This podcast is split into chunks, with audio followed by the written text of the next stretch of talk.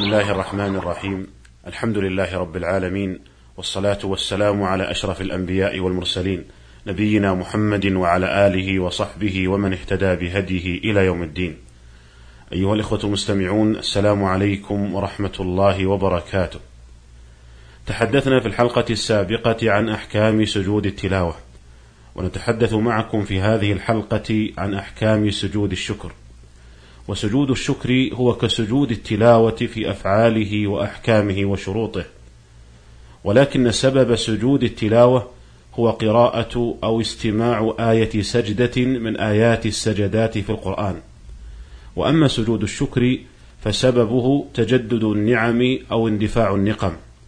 فهو سجود لله تعالى شكرا له على تجدد النعمة أو اندفاع النقمة. فتكون الإضافة في قولنا سجود الشكر من باب إضافة الشيء إلى نوعه كما تقول خاتم حديد لأن هذا السجود هو نوع من الشكر. أيها الإخوة المستمعون وقبل الحديث عن أحكام سجود الشكر يحسن بيان حقيقة الشكر ومنزلة الشكر في الدين. فالشكر معناه في اللغة ظهور أثر الغذاء في بدن الحيوان ظهورا بينا. يقال شكرت الدابة إذا ظهر عليها أثر العلف ودابة شكور إذا ظهر عليها من السمن فوق ما تأكل وما تعطى من العلف.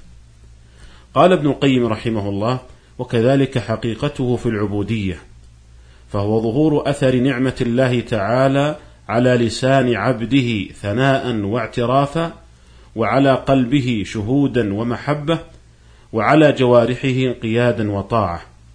فحقيقة الشكر الاعتراف بالنعم باللسان والإقرار بها بالقلب والقيام بطاعة المنعم بالجوارح.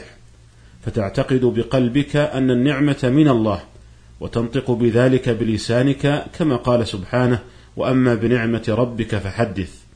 وتقوم بطاعة الله تعالى المنعم بها بجوارحك. قال ابن القيم رحمه الله والشكر مبني على خمس قواعد.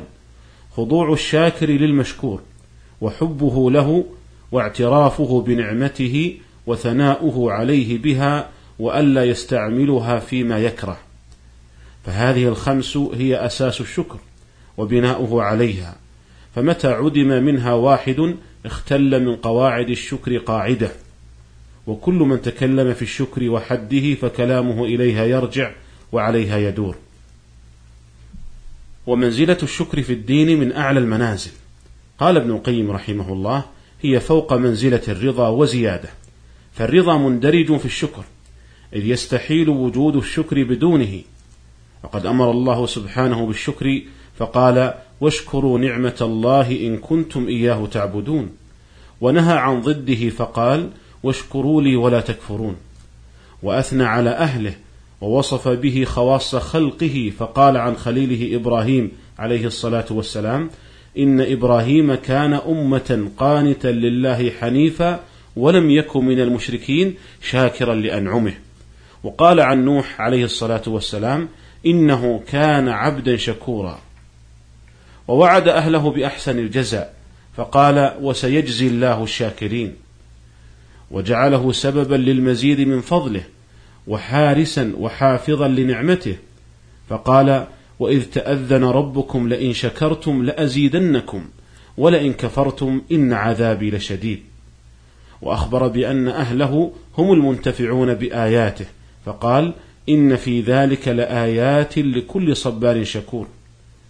وجعل الشكر سببا لأن يكون الشاكر مشكورا فقال إن هذا كان لكم جزاء وكان سعيكم مشكورا. وأخبر عن رضا الرب به فقال وإن تشكروا يرضه لكم. وأخبر عن قلة أهله في العالمين فقال وقليل من عبادي الشكور. وعن عائشة رضي الله عنها أن النبي صلى الله عليه وسلم كان يقوم من الليل حتى تورمت قدماه. فتقول له عائشة لم تفعل هذا يا رسول الله؟ وقد غفر الله لك ما تقدم من ذنبك وما تأخر.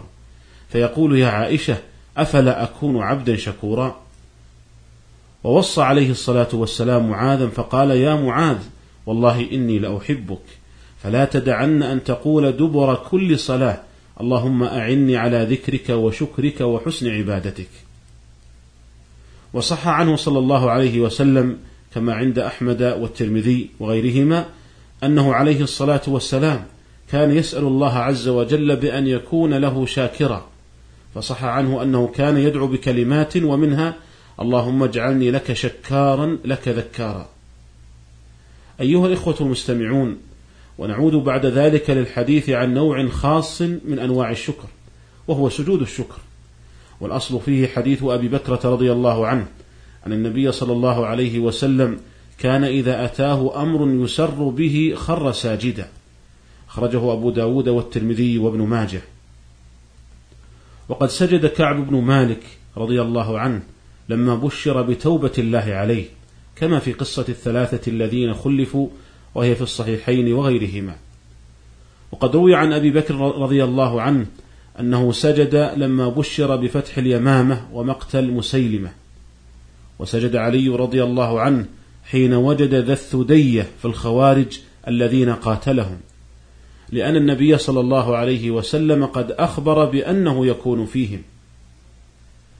أيها الإخوة المستمعون وسجود الشكر إنما يشرع عند تجدد النعم أو اندفاع النقم. وقولنا عند تجدد النعم احترازا من النعم المستمرة فإنه لو قيل بمشروعية السجود عندها لكان الإنسان دائما في سجود لأن الله تعالى يقول وإن تعدوا نعمة الله لا تحصوها. وما أكثر نعم الله تعالى على الإنسان. فسلامة السمع نعمة وسلامة البصر نعمة وسلامة النطق نعمة إلى غير ذلك من النعم الكثيرة التي لا تعد ولا تحصى. ولم ترد السنة بالسجود لمثل هذه النعم المستمرة. ولهذا نقل المرداوي رحمه الله في الإنصاف عن بعض الفقهاء أنه قال إنما يستحب السجود عند تجدد نعمة أو دفع نقمة. عند تجدد نعمة أو دفع نقمة ظاهرة. لأن العقلاء يهنئون بالسلامة من العارض ولا يفعلونه في كل ساعة. وإن كان الله تعالى يصرف عنهم البلاء والآفات ويمتعهم بالسمع والبصر والعقل والدين ويفرقون في التهنئة بين النعمة الظاهرة والباطنة وكذلك السجود للشكر. ومن أمثلة تجدد النعم التي يشرع سجود الشكر لها لو بشر الإنسان بولد فهذه نعمة متجددة فيشرع السجود لها. أو أنه سمع مثلا بانتصار للمسلمين في أي مكان فهذه نعمة متجددة. أو أنه نجح في اختبار ما وهو مشفق ألا ينجح فيه وهكذا. وأما قولنا أو اندفاع النقم فالمقصود بها النقم التي وجد سببها فسلم منها. مثال ذلك رجل حصل له حادث سيارة مثلا وانقلبت السيارة وخرج سالما. فيشرع له السجود في هذه الحال لأن هذه النقمة قد وجد سببها وهو هذا الحادث وانقلاب السيارة ولكنه سلم منه. مثال آخر إنسان احترق بيته فيسر الله تعالى إطفاء هذا الحريق. وسلم هو وجميع أفراد أسرته. هذا اندفاع نقمة فيشرع له أن يسجد لله تعالى شكرا. والأمثلة في هذا كثيرة. والمقصود أنه يشرع السجود عند اندفاع النقم التي انعقد سببها فسلم منها. وأما اندفاع النقم المستمر فلا يمكن إحصاؤه. ولو قيل يشرع السجود له لكان الإنسان دائما في سجود. أيها الإخوة المستمعون وأما صفة سجود الشكر فهو كصفة سجود التلاوة.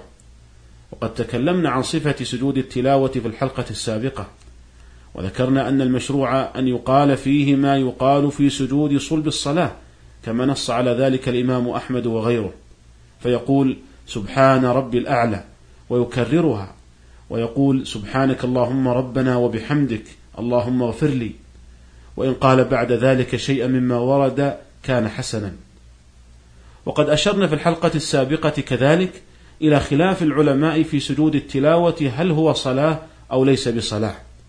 وهذا الخلاف يجري كذلك على سجود الشكر. وقد ذكرنا أن القول الراجح عند كثير من المحققين من أهل العلم أنه ليس بصلاة. وبناء على ذلك يكون القول الراجح في سجود الشكر أنه ليس بصلاة كذلك. فيصح أن يسجد الإنسان عند تجدد نعمة أو عند اندفاع نقمة ولو كان على غير طهارة ولو إلى غير القبلة. أسأل الله تعالى أن يجعلنا من الشاكرين الذاكرين له كثيرا وأن يرزقنا الفقه في الدين وإلى الملتقى في الحلقة القادمة إن شاء الله تعالى. والسلام عليكم ورحمة الله وبركاته.